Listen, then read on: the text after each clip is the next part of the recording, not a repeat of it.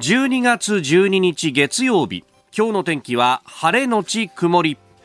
日本放送飯田浩二の OK 工事アップ。朝6時を過ぎました。おはようございます。日本放送アナウンサーの飯田浩二です。おはようございます。日本放送アナウンサーの新業一華です。日本放送飯田浩二の OK 工事アップ。この後8時まで生放送です、えー、番組のですねツイッターの公式のアカウントですでに写真を何枚か上げているんですが、えー、この週末ですね、えー、北海道に取材に行ってまいりました。いい写真をいっぱいつぶやいてましたね。これだけ写真見るとさ、はい、なんかお前取材に行ったんじゃねえだろみたいなね、感じに非常になりますけれども。なんかいいじゃないですか、ちょっと流氷ドラフトドラフトっていうね。を飲んでいる。しかもなんか、だいぶくつろいでる飯田さんの写真が。浴衣でおっさんがただね、ビール飲んでるっていう、そのビールがまた真っ青なビールでねっていう、ね。いやー、いいですね。えーあのこれ行ってきた行き先がですね北海道の東部の知床半島であります。まああのね、えー、観光船の事故とかいろいろなことがあったというところで、まあその観光の現状をね取材するっていう、まあ実は北海道観光振興機構さんにもねご協力をいただきまして、でそれで取材してきたということがあるんですが、ただまあほ普通にこう道東のねあの辺り観光するとなったら、まあ一番近い空港は女満別空港か、あるいは中標津空港というところがあってですね、まあそこからあの行くっていうのが、えー、まあ一番ね、簡単な方法なんですけど、いや、それだけだとちょっとなと思って、私、あの、一計を案じてですね、えー、入り口を釧路空港にして、で、そうするとですね、まあ、あの、釧路空港から、まあ、バスに乗って、そうですね、20分か30分ぐらいで、えー、JR の釧路駅に行くわけですよ。そこから、あの、専門本線というですね、専門の線が釧路で、の、釧の字ね。で、えー、網がですね、網走の網という字で、で、専門本線というんですが、ここをですね、通っていくと、あのラムサール条約のですね、はい、えー、世界的な湿原釧路湿原真ん中をですね真ん中というか、まあ、あの正確には真ん中ではないんですが、えー、列車がその湿原の中を走っていく、えー、たまらないわけですよ。はあでそれをねこう結構高台からこう撮っている写真とかがあってで、まあ、この冬の時期っていうのはちょっとだんだん冬枯れていくんですけれどもあの春先のねこの新緑が芽吹くなんていう時期は真緑のこの中をねとうとう一両線のこうキハがやってくるというねあキハっていうのは機動車のことね、えーえー、素晴らしい景色だと。だから俺一回乗ってみたいなと思ってたんで、はいはい、いやせっかくだったら釧路インにしましょうということでですね、えー、乗ってきたわけですよ。でねやっぱこう自然のの中を走っていくっていうのはいろんなこうリスクがあるんだと。これあの JR 北海道の知り合いにも聞いたんですけど、はい、やっぱあの彼らはですねこう動物と接触した時のマニュアルなんていうのもちゃんとあ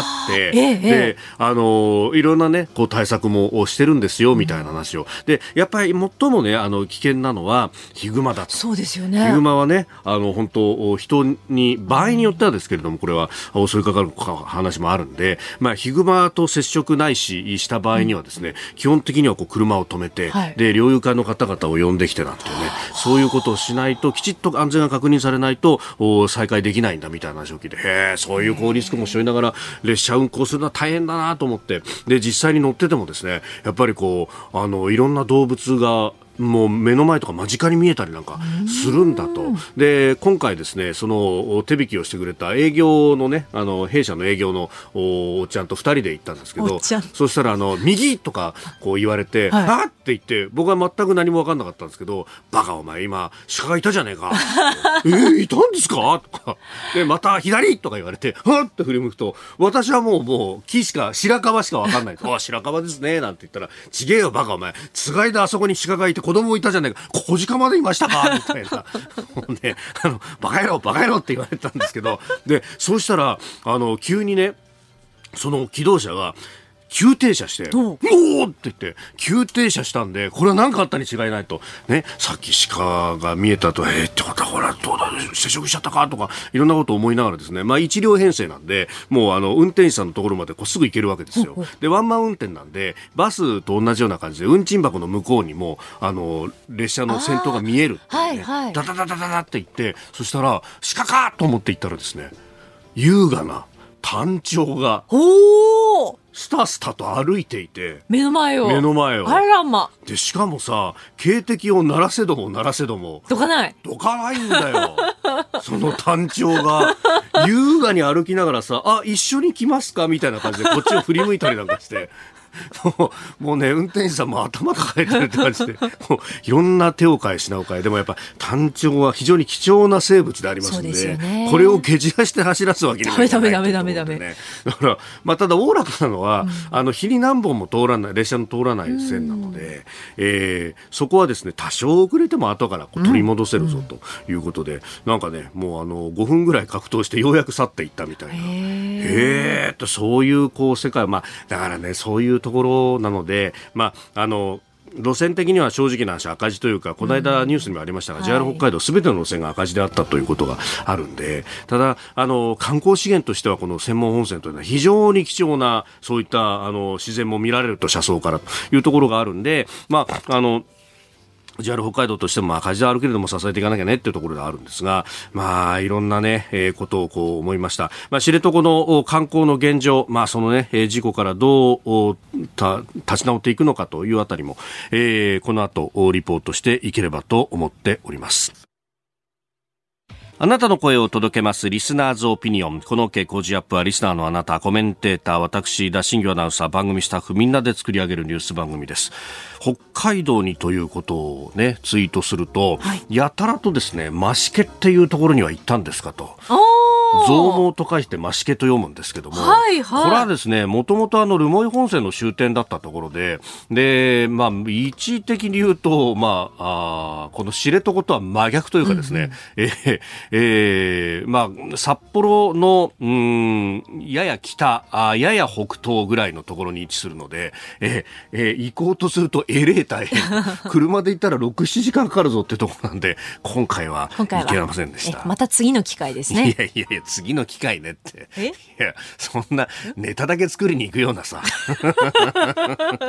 どっかでな。どっかで。さて、えー、今朝のコメンテーターは中央大学法科大学院教授で弁護士の野村修也さんです。この後6時半過ぎからご登場。えー、まずは大学を卒業した後の奨学金の返済について、まあ、あるいはですね、えー、中大、いよいよ12月というと、もうね、えー、箱根駅伝が近づいてきているということでありますんで、その辺のお話も伺ってまいります。えー、さらには、ニュース7時またぎ、旧統一教会問題を受けて10日に成立した被害者救済法について、まあ、通常国会は来年1月末に召集かというようなね、えー、ニュースも入ってきております。えー、そして7時10分過ぎ、おはようニュースネットワークのゾーン、えー、防衛費の増額に伴う増税の検討を指示したというニュース、それから、年末までに改定される安保3文書について、キーワードドローン攻撃、そして7時40分過ぎスクープアップのゾーンは今週、特集障害者を支援する取り組みをお送りいたします。今日は新業アナウンサーがユニバーサルツーリズムとトラベルヘルパーについてリポートしてくれます。はい。えーまあね、あのミュージックソンを前にしてということでありまして、まあ、ラジオチャリティーミュージックソンの、えー特別番組生放送は12月24日から25日にかけて、はいでありますが、まあ、それに向けてと、今週はね、結構、だから、新業アナウンサーのリポートがいろいろあります。そうですね。いろいろと取材に出かけたりとか電話取材をしまして、ねまたね、あの違った部分からレポートができたらいいかなと。あと、去年取材したところにももう一度ご取材して、継続取材しているものもありますので、はいまあどういったね、進捗があるのかといった部分も含めてお届けできたらなと思っています。えーそして今月から OK コージーアップでは私のニュース年またぎというテーマであなたからのメールをお待ちしています。えーあなたが今年関心を持ったニュース、あなたの周りで話題になったニュース、そしてあなたの身の回りに起きたニュースなどなど2022年を振り返ってメールをお寄せください。今週はご意見をいただいた方の中から毎日抽選で3人の方にコージーアップオリジナルマスキングテープをプレゼントします。プレゼントの応募おはがきでもお待ちしています。郵便番号100-8439ニッポン放送飯田浩司の OK コージーアップまで。えそしてコージーアップの番組ホームページにプレゼントの応募フォームがあります。こちらからも応募ができますのでぜひご利用ください。さあ、ここが気になるであります。まあ、知床にね、えー、取材をしていったそのレポートをお送りしようと思います。まあ、今日休館日ということで、まあ、一般紙がない。えー、そしてスポーツ新聞は各紙来てますけれども、えー、千賀滉大投手のね、メッツ入りというところ、まあ、メジャー行きというところが4紙一面トップという形になっております。さあ旅行に関してっていうとね、10月に全国旅行支援が始まって、まあ、そこからあ、ねえー、国内の観光業、徐々に息を吹き返し出したなんていう、ね、人も出てきたというようなニュースが、えー、ありましたけれども、まあ、ただその恩恵は地域によってまちまちでありまして、まあ、これから冬のシーズンというと、まあ、北海道も、えー、雪まつりだとかウィンタースポーツ、北国ならではの大自然と、まあ、盛り上がっていく場所の一つでありますが、コロナの影響等から立ち直っていないのが知床であります。まあ、北海道の北東、知床半島、中でもオホーツク海に面した斜里町ウトロというところが観光の中心で、まあ、かつて1970年代にね、知床旅情という歌が大ヒットしまして、第一次観光ブームがあったと。まあ、そこからさらに2005年に世界自然遺産に登録されて、えー、順調にお客さんの数を伸ばしてきていて、えー、ここのところはもうコロナ前は海外からのね、訪問客も結構多かったんだと。まあ、同等の観光を引っ張るエース的な存在だったんですが、えー、コロナで大ダメージを受けました。そして、まあ、あの、今年の遊覧船の事故、えー、これで信頼を失ってしまったということがありました。で、今回ですね、北海道観光振興機構にも協力をいただいて、現状を取材してまいりました。えー、地元、知床斜里町観光協会の事務局長、えー、新村武さんにお話を伺っております。まあ、我々としましてはですね、まあ、当然この事故とはこれからも向き合っていかないといけない、うん、そして今あの夏ですね観光船事業者が、えー、自主ルールを定めて、えー、それを地域で説明をしてで、えー、再開したということで実はあの我々はもうなかなか前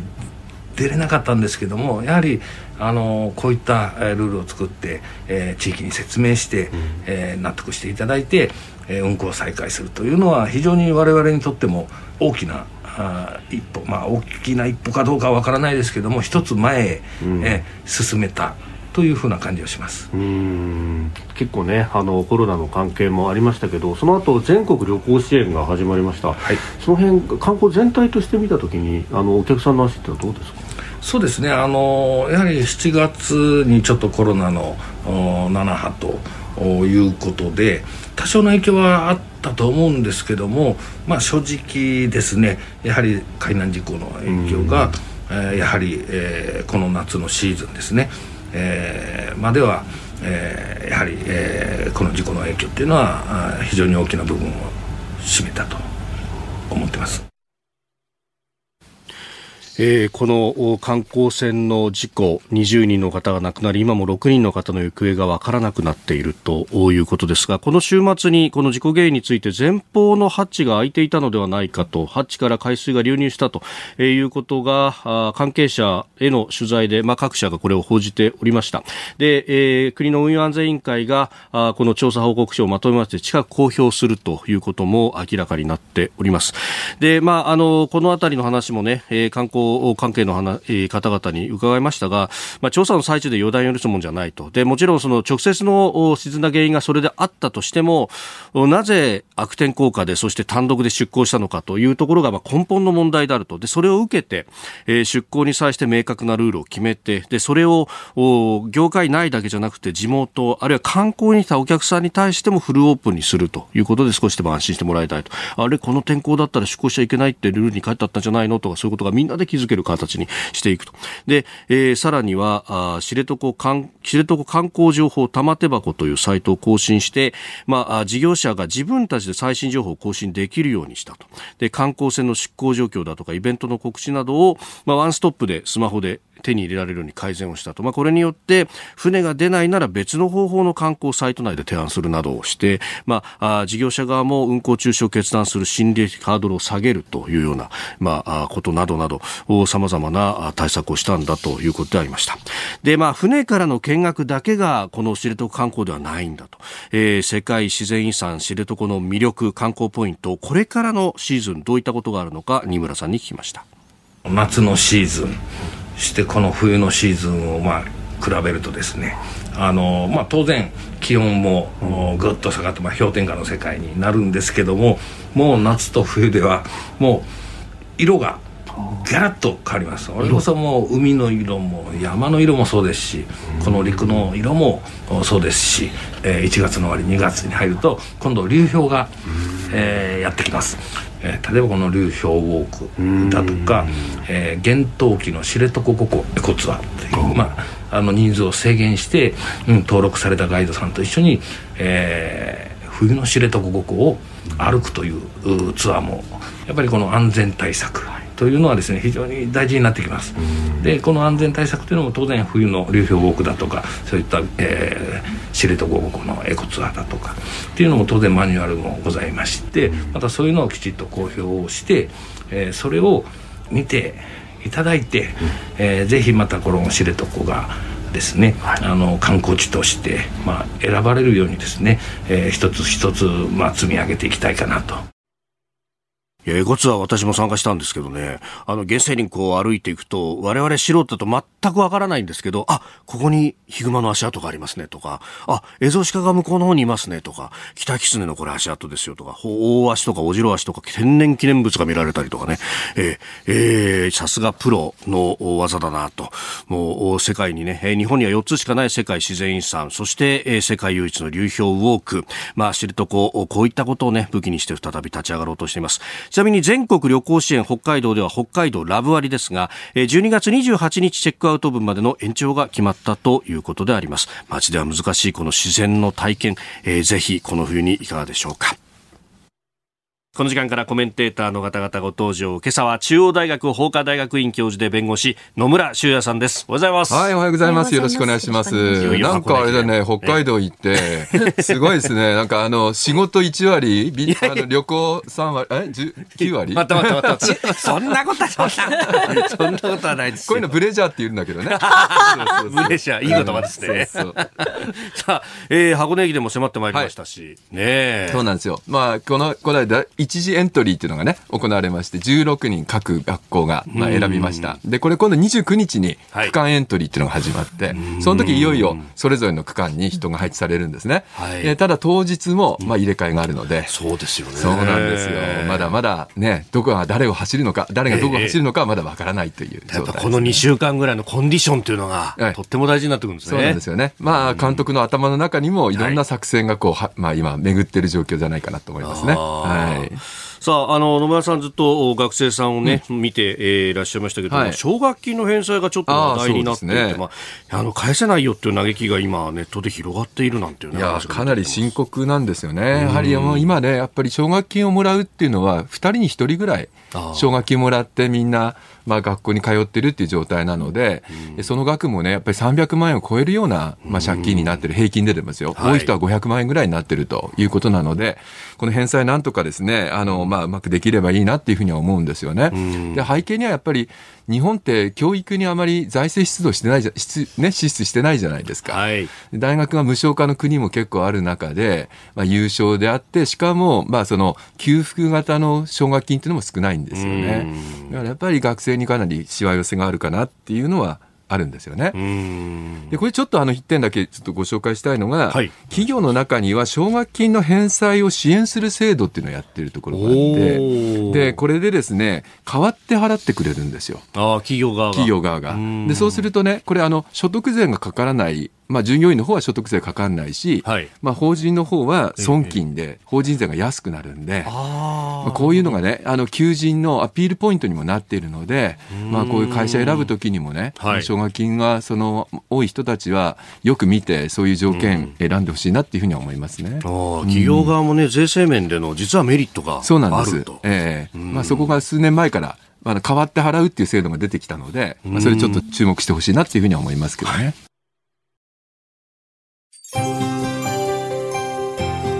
お聞きの配信プログラムはニッポン放送飯田浩司の OK コージーアップの再編集版ですポッドキャスト YouTube でお聞きのあなた通勤や移動中に最新ニュースを押さえておきたい方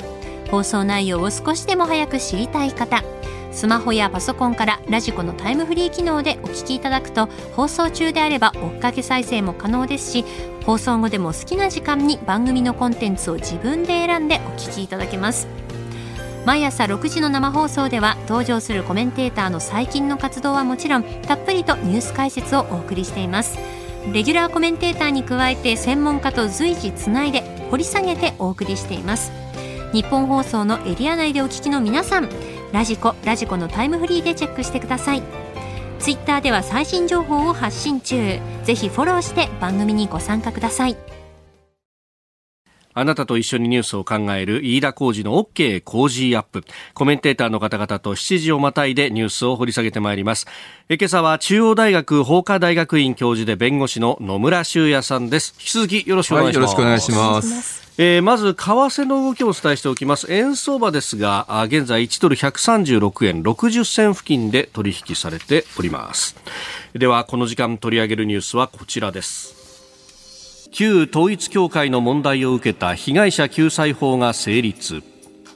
世界平和統一家庭連合旧統一教会の問題を受けた被害者救済法が10日に成立しました。霊感などで不安を煽る悪質な寄付の勧誘行為に対する罰則や取り消し権などが盛り込まれ今後は実効性の確保が課題となります。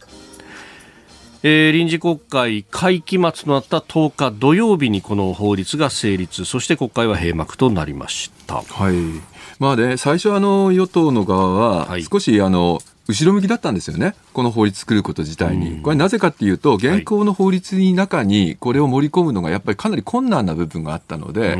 それをまあ法制局とかがかなりあの否定的だったんだと思うんですよね。はい、でそれはやっぱり野党の側との、まあ、折衝していく中で、ええ、まあ、ここまでたどり着いたっていうのはそれなりの成果だなっていうふうには思うんですよね。うん、ただまあ実効性がね、はい。どうなのっていう問題が、まあ、あるってはあるんですよね。まあ、具体的にはね、例えばその、はい、今、霊感でって話がありましたけども、えー、その霊感に、まあ、その影響を受けて寄付をするだけではなくて、この条件の中には、困惑っていう言葉もあるんですよね。はい、でこの困惑っていうのは要件になってるんですけど、はい、多くの場合は、寄付って進んでやってるんですよね。全然困惑してないんじゃないかっていう問題があって、えーえー、適用ができるのかっていう議論があったんですよね。でこれなぜその進んでやってるかっていうと、その前の段階でマインドコントロールを受けてるから、進んでやってるんだと。じゃあ、はい、マインドコントロールで寄付することを禁止しなきゃいけないんじゃないかっていうのが、まあ、野党が一生懸命言ってた話っていうことなんですよ。はい、ただね、法律上マインドコントロール定義するのはほぼ不可能に近い。なんか本当に内心の問題にかかってきますもんね。そうなんですよ。だからそこのところが結局、まあ、攻防戦になったということなんですよね。はい、ただ、あの、えー、岸田総理はね、あの、今回やっぱり、あの、えー、国会答弁の中で、はい、かなりあの解釈に踏み込んだことも議論していて、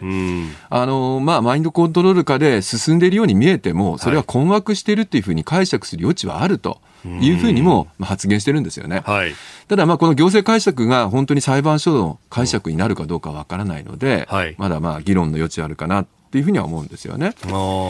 で、その、まあ、その、まあ、反面、だから配慮義務と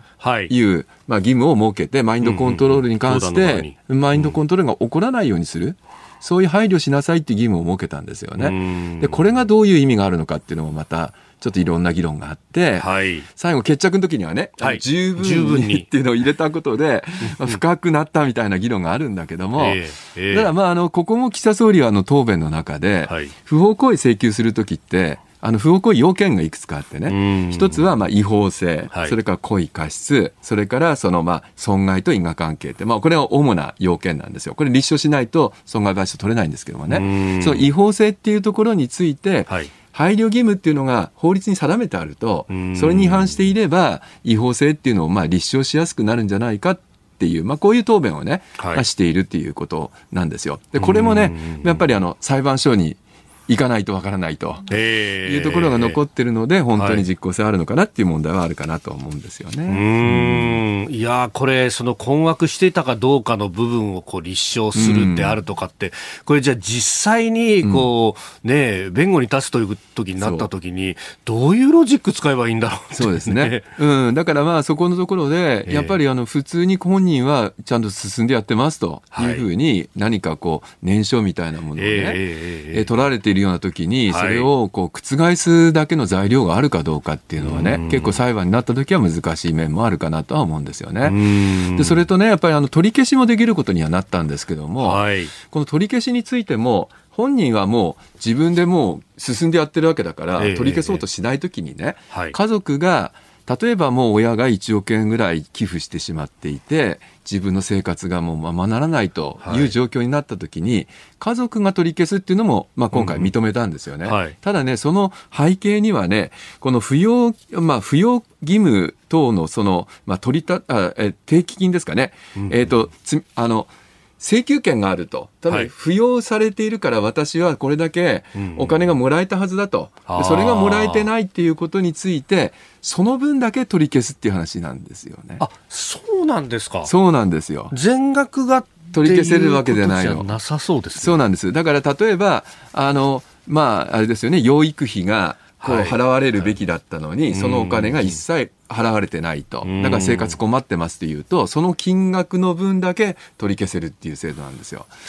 だから1億円全部を取り返せるわけではないんですよね。はあ、うん。でそのなんとか宇部会地利得みたいはない。被害額的なものをこええ。う算出して、これを提出しなきゃならない、そうなんですその妥当性も問われるそう。だから将来にわたって大体このぐらいは親からもらえたはずなのに、ええ。その分がもらえてないっていうことで、その分取り消すっていう、これ、債権者代位権をまあ転用する形になってるので、ええ。そうなるんですよね。うーん。で、さらにこの取り消すその時期についてもね、はい。まあ3年だ、5年だとかみたいな、1年だとかみたいなね、えええー何年なんだみたいな話になってて、まあ結局今のところは原則1年で、で、その霊感の寄付の場合だけ3年というふうになっているので、ちょっとこれ短いんじゃないかっていう議論とかもあるわけなんですよね。ん。ただまあそうなるとやっぱりあのいくつかね、はい。改正していかなきゃいけない可能性っていうのも出てくるので、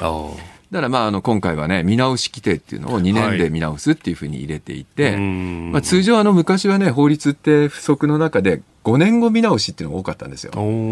でそれが最近やっぱりあの社会の変化が激しいので、はい。短くなってきていて、うんうんまあ、多くは3三年見直し。年なんですよね。はい。でそれを今回は2年っていうふうにしてるってことはやっぱりこの法律自体使ってみないと使えるかどうか分かんないっていうことを前提に、まあ、今回は見直し規定をちょっと、短くしてるっていうところもあるのかなとは思いますけどね。まあ、そもそもその寄付行為そのものが自分の財産を自分で処分するっていう、まあ、ある意味の財産権の部分になってくると、これ、そうすると、あの、それこそ青年後見人みたいな制度を使った方が分かりやすいんじゃないかっていう。いやもちろんそうなんですが。でだから結局今回の問題点の一番の部分は、人がまあ財産自分の財産をどう使うかは本来自由であるべきなわけですよね。それがどんな使い方であったとしてもそれは本人が納得していれば自由そこにまあ国が本来関与することは難しいというのが財産権の保障なわけです。はい。でそこにこうやっぱり入ってくるわけだからえそこの限界っていうのをどこまで許されるのかっていうことを議論していたと何でもかんでも被害者救済っていうわけではなくてやっぱり世の中っていうのはこう価値のバランスが大事ですから、はい。そこのところでの議論っていうのが重要だったということかなっていうふうには思いますね。うんえー今国会の振り返り、まずはこの旧統一教会の問題を受けた被害者救済法についてでありました。今朝のコメンテーターは中央大学法科大学院教授で弁護士の野村修也さんです。引き続きよろしくお願いします。はい、よろしくお願いします。えー先ほどのね、この、旧統一教会をめぐって、まあそれだけではないんですが、はい。えー被害者救済法のお話の中で、債権者代位権という言葉が出てきました。これええ。なかなかね、聞き慣れない言葉であると思うんですが。そうですね。それは例えばその、はい。えっ、と自分の父親がですね、うんうん。そのまあ、えー友達にお金を貸していて、はい。で親友だからってそれを返してもらおうとしていないと。でお父さんがもうお金なくなってしまって、はい。例えばあの自分が親からもらえるはずだったお金がもらえてないっていうような状況になった時にはそのもらえるはずだったお金の分だけ代わって行使できるっていう制度ですよね。はい。だからそれはやっぱりあのお父さんの財産権の処分のえーその、えー自由と、はい。それから自分が侵害されている財産権を回復するっていうことの調整の中で存在しているので、だからまあ今回もね、だから取り消し権についても、その考え方に、もうベースにしているので、自分が親からもらえる分についてはん、えその、まあ、取り消しをすることができるっていう考え方になってるわけなんですよね。だから親が寄付したものを全部取り消せるってわけではないという。なるほど。うん、そこはちょっとななかなか、だから限界があると、うんうん、一定の範囲でってよく新聞の中に書かれてるのの一定の範囲っていうのは、そういう意味なんですよね。はい。でまあね、今国会、まあ、始まる頃は、まあ、安全保障だとか、うん、あるいは補正予算というところが焦点だと言われていましたが、はいはい。はい、結局、この統一旧統一教会の問題に終始したということになりました、ね、この臨時国会、ご覧になっていて、全体まあ、あのそうは言ってもね、やっぱりあの、えー、っと21本法律が成立してるんですよね。これ、まあ、その提案している、これ、閣法って言ってますけど、内閣が、はい、まあ、閣議決定して提出する法律、うん、それについては、まあ、95.5%成立してるので、まあ、あの法律自体はね結構成立したっていうところがあるんですよね。はい、で注目すべきものもいくつかあって、ええ、例えばその感染症法の改正っていうのが行われているんですよ。はい、でこの感染症法っていうのは結局これまでいろんな問題点抱えてきてる中で実はあの2類5類問題はまだ解決してないんですけども、え、あの病院に対してちゃんとあの感染症の医療をやれというふうにこう命ずることができるっていうところがなかったので、お願いベースだったわけなんですよね。えー、でここの部分を改正しましょうっていうことで、まあ、公的な医療機関とか特定機能病院、まあ、これはあの、まあ、大学病院みたいなところですね、はい、それから地域の,、まあその医療の支援病院っていう、まあ、中核的な病院、まあ、ここについてはもうあの、えー、感染症が発生した時にはその感染症法にに基づいて、えちゃんと、えー、治療しなさいというふうに命ずることができるというような、まあ、まあ、ある意味では大きな改正が行われているんですよね。でこれとか例えばあの民法の中にもある、はい、あのえー、あれですね離婚してから、えー、えー、その300日のうち間に生まれた子供については、前の夫の子供だというふうに、まあ、考えられてきあの、まあ、推定されるという規定があったんですけど、はい、この規定がねやっぱりあのまあ、例えば DV なんかを受けて、もうどうしようもなくて離婚して、それで支えてくれてた人と次にもう再婚してしまっているっていうにもかかわらず、日にちで、はい、300日で。300日で、その、決まってしまうというような規定だったんですね。それはまあだから DV を受けてる前の段階で少し前から、えー、今再婚した人とのお付き合いが始まっているっていう場合があるにもかかわらず、法律の履行の時期でそうやって決めていくっていうのはやっぱりずれがあるので、結局そのまああれですよね、はい、戸籍を作らないという無戸籍の人たちが出てきてしまうという問題があったんです、ねまあ、このままあの出生届を出してしまうと、うん、前の夫の子供っていうふうに認定されて、そうそうそうでまあ、そこでまたその人と話し合いをしなきゃならないとかなると、それは非常に恐怖だと、はい、ででその民法では着室推定ってそのき規定があるから、どうしたってそうなっちゃって、これおかしいでしょって、そうなんです。まあ前から言われていたんです。ようやくですかね、はい、そうなんですね。ただね、限界もあってね、これはその後、はい、あのちゃんと再婚してる時じゃないと使えないんですよね。ああ、内縁の状態とか。まままずっとあの内縁状態で、そのまだ婚姻届も出さずに、はい、でも子供だけ授かったっていうような場合については、やっぱりその、えー、今回の例外規定という形になっているので例外が適用されないと。あそうか。着室推定そのものなくなったわけじゃなくてその例外規定を作ったんですよんですよ。だから例外適用要件というのに該当しない人もやっぱりまだ残っているのでそこはまあ限界、まあ、今回の改正それでいいのかっていう問題があると。これ基本的にやっぱりあの、えー、まあ古い法律は婚姻中に他の人とそういったまあ性的関係を持つこと自体は道徳上許されないみたいなそういう発想の中から作られている法律なので、ちょっと相当古い。うん。まあ、いわばある意味では時代が、えー、ちょっと逆行している部分があるということなのでそこをどうするかっていうことで議論しなきゃいけないんだと思いますけどね。あうん、だもう究極の話をすればじゃあ全部 DNA でやるのかと。まあそうですね、はい、でもそういったまあ法律が成立したのでただ次はやっぱり次の国会では2類5類問題ぜひやってほしいなと思いますね。感染症法、はい、おはようニュースネットワーク。取り上げるニュースはこちらです岸田総理大臣防衛費増額に伴う増税の検討を指示。岸田総理大臣は10日臨時国会の閉会を受けた記者会見で防衛費増額の財源として増税を行う考えを改めて示すとともに国債を発行する可能性を未来への責任として取り得ないと否定しました。防衛費をめぐる増税の検討には自民党内でも反対の意見が出ております。えー、ということで、まあ、まずは会見の、ね、内容から引いてきましたけれども、はい。これあの後ろに用意しているニュースも、うん、まあ、ある意味地続きのような形でですね、えー、後ろに用意しているのは年末までに改定される安保3文書、その全容が判明してきたということ、うん、で、まあ、こっちの方はうんあの反撃能力の保有については明記をするであるとか、はいはいはい、ただ必要最小限度の自衛の措置だと定義をしたと、うん、専守防衛の考え方には変わりはない、はいいうようなことは出てきております。そうですね、はい、いや今まさにねあの飯田さんおっしゃったのが、あの一番大事でなんとなくあのニュースはあの増税の話ばっかりになってしまってるんですけど、はい、そもそもなんで防衛費を増額しなきゃいけないのかっていうところを議論しなきゃいけなくて、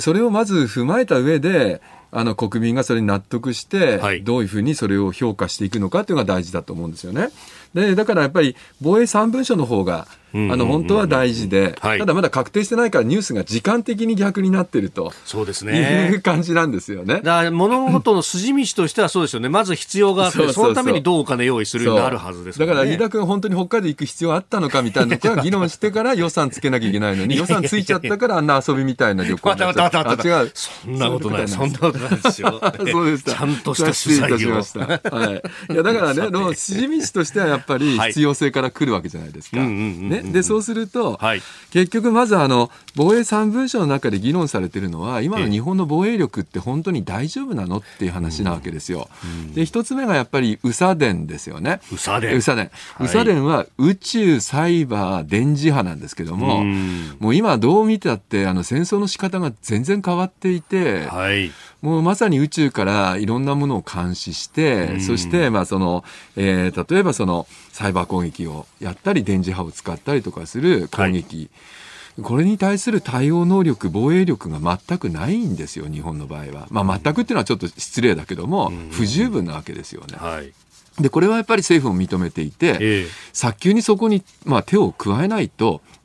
やっぱりあのいつ日本のインフラが例えばサイバー攻撃で麻痺してしまって、はい、みんな本当にあの、えー、生活できない状況になってしまうっていう可能性をどう防ぐのか、でも本当に、まあ、国民の命を守るために、えー、自衛力を高めなきゃいけない、はい、まあ、これは一つですよね。でそれともう一つが反撃能力で結局この反撃能力っていう話はあの基本的には、そのまあこれまで憲法解釈上はあの相手方が、えー、例えばミサイル発射する、はい、に着手するっていうことが分かった段階で、うん、一発こう国内に来てからですね、はい、初めて動いたんでは間に合わないので、はい、まあ、早めに、まあ、その反撃をすると。でそれだけじゃないんですよ。うん、一発そのまあ、攻撃を受けた後でも、はい、実は日本にはその反撃する能力がないわけですよ。だから別にその着手の話に焦点がそ、まあ、いってしまってますけども、はいえ。ー、実は攻撃を受けた後に次の攻撃を塞ぐこともできないっていう状況なわけですよ。でこう早くですね、はい、能力これできるって言ってるのにそこの部分を能力を保持しないできたので、これをまあ早く保持した方がいいという話になってるわけなんですよね。で、まあ、具体的にはこのスタンドオフミサイルっていうやつなんですけど、はい、これはね、スタンドオフっていうのは、要するに離れてるっていう意味なんですよ。ええ、だから、相手方、例えば艦船なんかからの射程距離には、届かないところに置いてあるんだけども、こっちは長い距離飛ぶので、はい、まあ反撃ができるという、そういうまあスタンドオフミサイルみたいなものを作らなきゃいけないのと、うん、もうすでに大きな問題になってるのはドローンみたいな、はい。そのあれですねあの無人アセットですね、これがやっぱりほとんど日本の場合にはあの防衛もで難しいし攻撃も難しいと、この辺りのところを急がなきゃいけないんですよね。でこの議論をまずしっかりやって国民に、はい、まあそのえー、増税するのかどうかの議論いかなきゃいけないと思うんですけどね。うん。飯田さん自体増税はどうなんですか？いやこれね、あのー、結構、高市、うん、ね、財政担当大臣とか、うん、あ経済安全保障担当大臣か、うん、えー、とか、あと、西村経済財政、えーあ経産大臣も指摘してますけど、やっぱり今じゃないんじゃないのと、とりあえずの形でもいいから、うん、まずその国債なりで出しておきながらじゃないと、これ、経済が下手っちゃったら、ね、結局、なんともならないですよっていうのは、確かに、あの聞いてて、うん、そうだよな というのはね。でで、必要の部分というのは、なんとなくは分かるけど、そこももうちょっと具体的に言ってくれた方が、そうね。ねいや、そうだと思います。で、やっぱり国民がやっぱり一番気にするのは、増税っていう言葉が、はい、やっぱりあの、みんなの生活をね、これだけ苦しい状況の中で、また生活が圧迫されるのかということになるということと、はい防衛費の必要性を強く主張している人にとってみると、うん、防衛問題のお話がい。つの間にか増税反対問題の方になってしまって、はい、防衛力強化を反対する方向に向かうことを懸念しているわけですよね。えー、これはあってはいけない議論なので、やっぱりこう議論が逆になっているということがまずあるのと、それから私もやっぱりね、まだあの出せるお金あるでしょっていう話があって、あはい、まあ、あのよく言われているあの外為特会の中にね、はいあの含み益が、まあ、あの発生していると円安になってますからね、えー、あのドル建てで概算を持ってるわけなんででこれをやっぱりあの円に変える段階で、え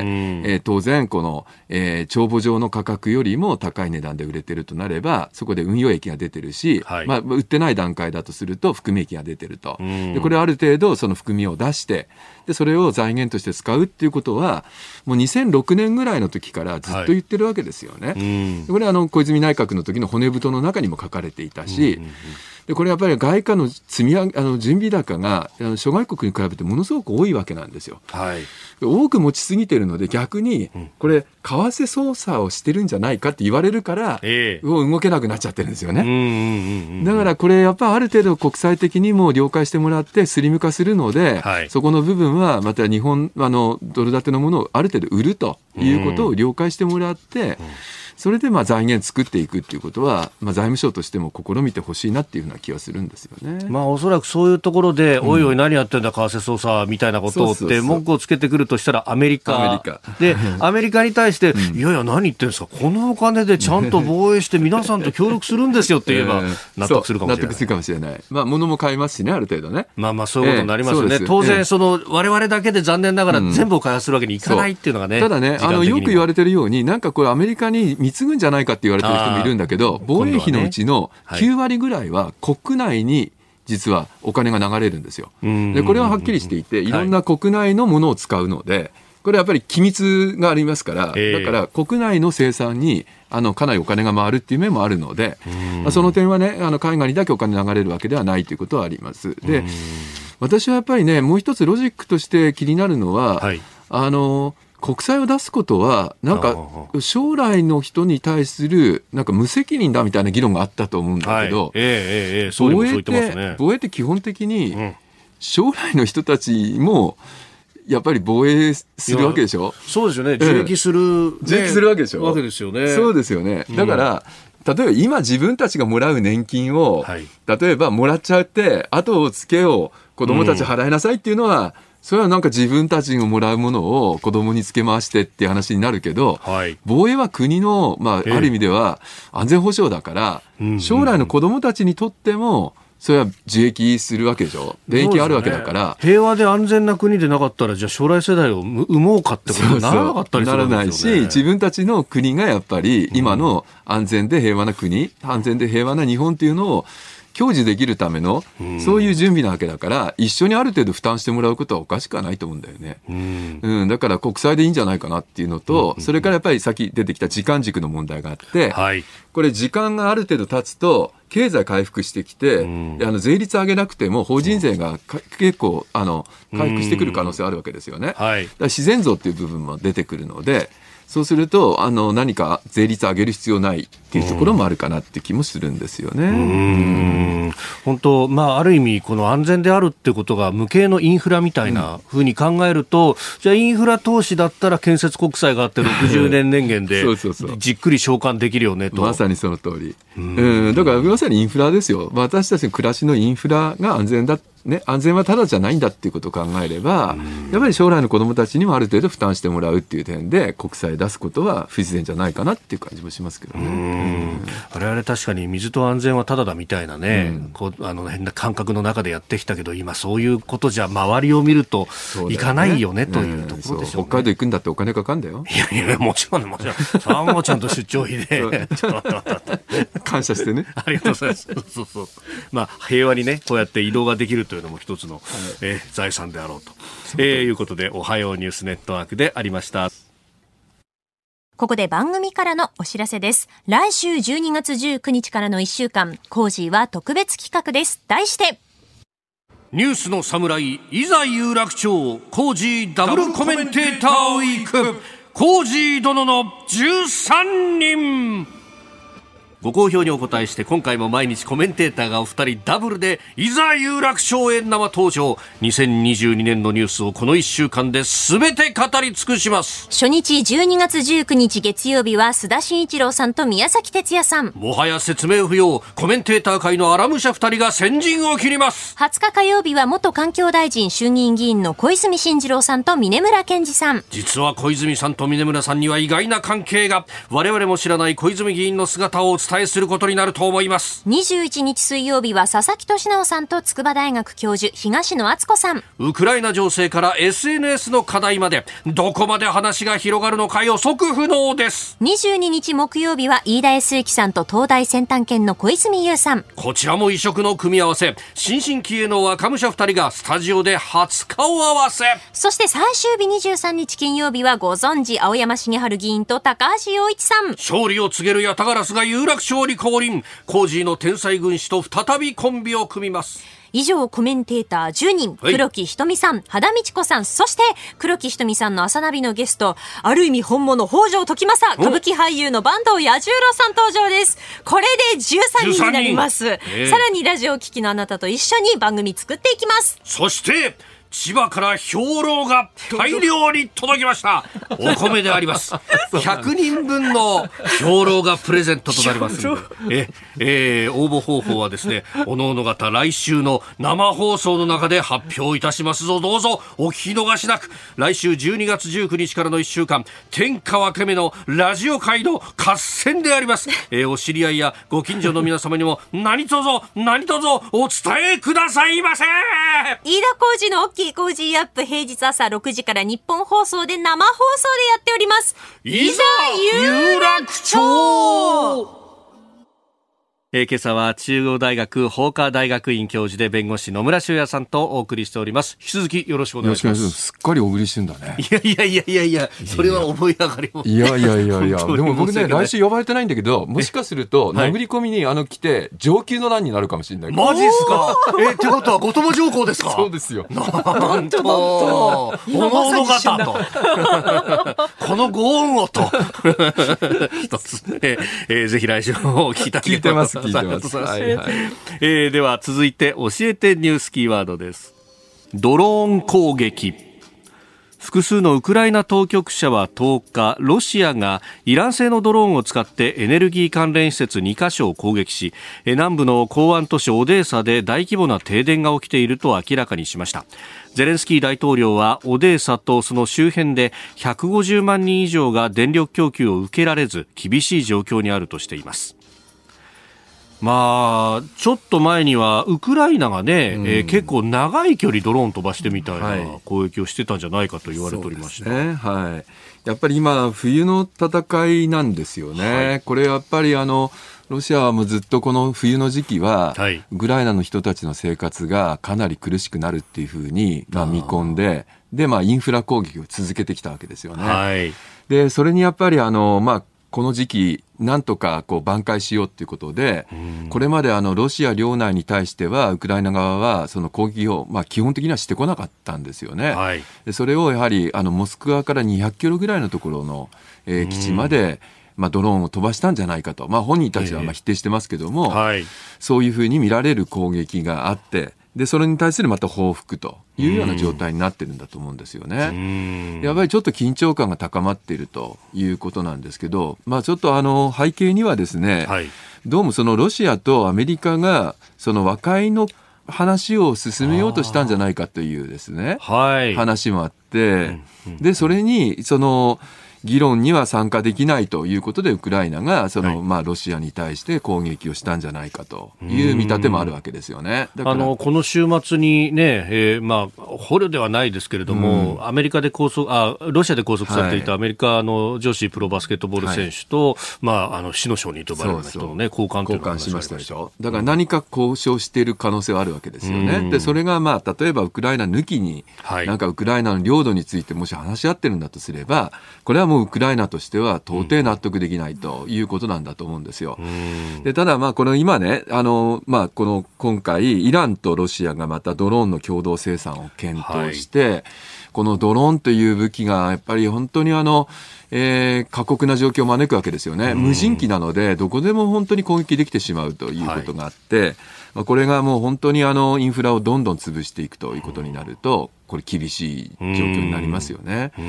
で、またやっぱりどうしても戦術核のことが気にはなるわけなので、はい、この戦術核をもし使われたときに、日本はどういうふうにその振る舞うのかって考えておかなきゃいけないと思うんですよ。やっぱり法人保護の問題が一つあるし、はい、それからもし、まあ、その大きな戦争に拡大しそうになった時に、日本が今平和安全法制の中で重要影響事態っていうふうになるのかどうか、こういうのをシミュレーションしていくことは必要だと思いますけどね。続いてここだけニューススクープアップです。この時間最後のニュースをスクープアップ。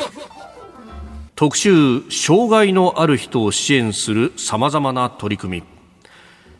日本放送では来週12月24日クリスマスイブの正午から翌25日クリスマスの日の正午まで第48回ラジオチャリティーミュージックソンの特別番組を24時間生放送でお送りいたします、えー、OK 工事アップではその放送前にしまして今週1週間、えー、視覚障害のある方を含めましたえー、障害をお持ちの方々を支援するさまざまな取り組みについてリポートしてまいります。というわけで、まあ、今週1週間ね、特集でお送りいたしますが、えー、今朝は新業アナウンサーが障害のある方との旅行をテーマにリポートしてくれます。はい、あのユニバーサルツーリズムという言葉聞いたことありますでしょうか？ああ、ユニバーサルツーリ、ユニバーサルなんとかっていうのがさ、ユニバーサルデザインとか、とかね、うん、ユニバーサルマナーとか、いろいろね聞くようになったけど、うん、ツーリズムもあるんだ。そうなんですよ。観光庁ではですね、ユニバーサルツーリズムというのはすべての人が楽しめるように作られた旅行であり、高齢や障害などの有無にかかわらず、誰もが気兼ねなく参加できる旅行としているんですね。まあ、これ具体的に例えばなんですけれども、はい、交通機関ですとか、あと観光施設のバリアフリー化など、あの、ご高齢の方や障害のあるなしにかかわらず、すべての人が移動しやすくて、あと利用しやすい環境整備を進めて、誰もが旅行を楽しめるようにしていこうという取り組みなんですね。で、前々からこのユニバーサルツーリズム自体は取り組み進んでたんですけれども、うん、やっぱりその東京パラリンピックの開催、ここで結構その環境整備というのが進んだりとか、あと旅行会社でもそのユニバーサルツーリズムのツアーがあの用意されるようになったんですよね。一つのレガシーですよね。確かにそうですね。ただこの3年はやっぱりそのコロナウイルスの影響もありまして、はい、まあ観光業界、旅行業界自体が厳しい状況になりまして、少しその動きというのは停滞してしまったんですけれども、最近は徐々に落ち着きを取り戻していることもありまして、改めて、え業界全体で取り組み進めていこうという状況になっています。あの観光事業に力を入れている自治体では、まあ、この期間も行政の地域づくりの一環として、街のバリアフリー化ですとか、そういったことが行われて、えー、交通機関や観光施設などのハード面では、以前よりも整備が進んで、えー、今後ユニバーサルツーリズムが発展していく環境が徐々にこう生まれつつあるんですよね。で今回は、障害のある方の旅行をテーマにするということで、うん、えー、注目しましたのがトラベルヘルパーというサービスです。まあ、初めて耳にする方も多いんじゃないかなと思うんですけど、うん、トラベルヘルパーは NPO 法人日本トラベルヘルパー協会が認定する民間認定資格になっていまして、うんうんうん、介護技術と旅の業務知識を備えた外出支援の専門家なんですよね。依頼された方の障害のその程度でしたり、あと健康の状態などに合わせて旅行の段取りですとか、あと旅行に同行して必要な支援を行うという専門職になります。それぞれの専門家いるけどね、やっぱりこれ両方兼ね備えてるっていうのがポイントなんですよね。そうなんですよね。で、そんなトラベルヘルパー、実際にサービスを利用して旅行した人からどんな声が届いているのか、えー、高齢者や障害者に向けた旅行サービスを展開している株式式会社 SPI アイルクラブ代表取締役社長で NPO 法人日本トラベルヘルパー協会の創設者で理事長の篠塚恭一さんにお話を伺いました。障害を持つ方々は本当に夢が叶ったとか希望が実現できたというような声が多いですね。でお年寄りの場合はやはり家族から頼まれるケースが多いですから、ええ、まあ、親孝行ができたとか、ああいい思い出が作れたというような、まあ、そういう声はよく聞かれますね。それから、やはり旅に出ることができて、一つのこう成功体験のようなことを得られますので、はい、自信がついたというような、そういうことから、日々の生活があの変わってくる、生活に張りが出るようになって、楽しい話題をあの話せるようになった、思い出、旅の思い出を語れるようになった、まあ、そういったむしろ帰ってきてからあ暮らしが変わった、生き方が変わったというのは、そういう声を聞くことがあります。うん。この帰ってきてからね、その障害を持った方々が変わるっていうのは、ここ多分やっててもだい、ね、かなり嬉しいことなんだろう、醍醐味なんだろうと思いますね。こう、見知らぬ土地に行くことができた、そこで旅行を楽しめたっていうその体験が、こう、これからのその自身のこう人生を豊かにしていくっていうことなんですよね。やっぱりね、近所に買い物に行くのにも、ちょっとこう力がね、もらえて勇気が出るっていうのがありますよね。うん、そうですよね。え篠塚さん、1995年にご高齢の方や障害者向けの旅行サービスを開始されて、2006年に NPO 法人日本トラベルヘルパー協会設立しました。で当初はですね、あの、障害のある方が旅行に出かけるということが受け入れ側の体制も含めてハードルの高い時代であったということで、うん、で、まあ、障害者が旅行に出るのは贅沢だという思う人もいたということなんですよね。そうか、昔の感覚っていうのはね、今じゃ考えられないっちゃ考えられないんだけど、そのね、あの、世間に出すなんてっていうようなことを言われた時代があったんだよな、そうなんですよね。こっそり出かけることがあったというふうにおっしゃってましたね。ねただ今はもう時代も変わって、ユニバーサルツーリズムっていうその考え方も広がりを見せてきています。え最後に今後のユニバーサルツーリズムについて篠塚さんにどのようなことが課題になってくるのか伺いました。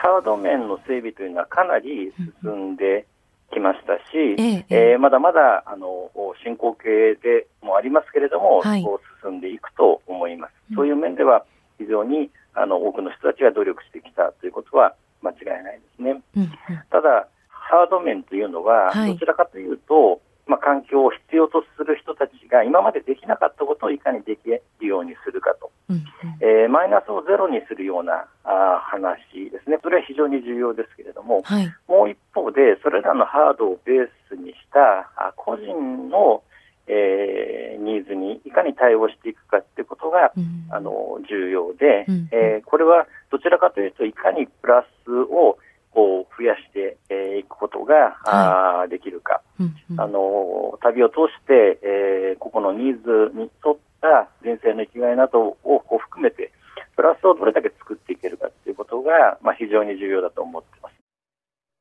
まあ、障害といっても身体障害もあれば視覚障害ですとか聴覚障害もありますし、うん、その年をこう重ねていくに従って例えば足がちょっとね歩きづらくなってきたなとかいろんなことがありますけれどもそういったいろんなニーズにこう対応していく、まあ、旅っていうのをこう作っていくことが、まあ、大事になってくるということだったんですね。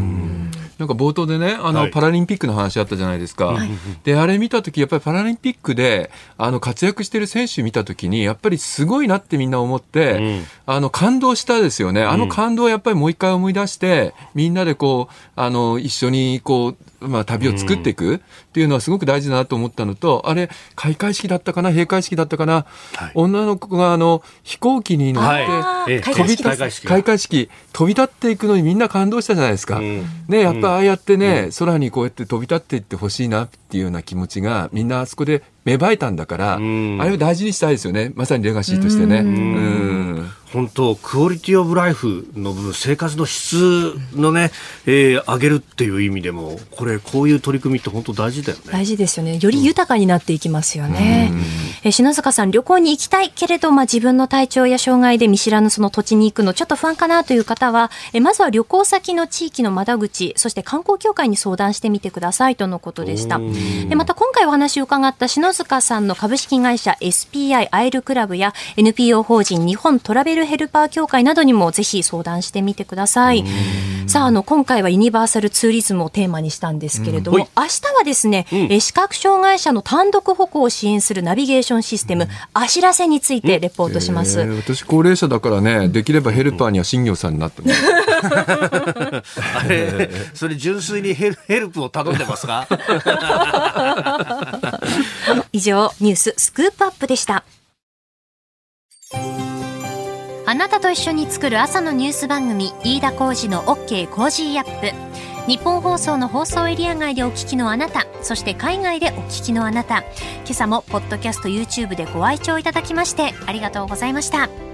飯田浩司の OK コージーアップ。東京有楽町ニッポン放送で月曜日から金曜日朝6時から8時まで生放送でお送りしています。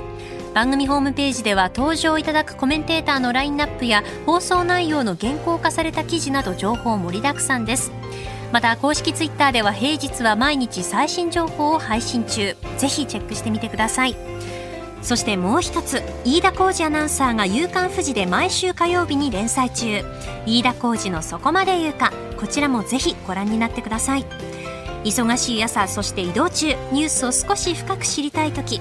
ぜひ AM、FM、ラジコはもちろん日本放送のポッドキャスト YouTube でお楽しみください。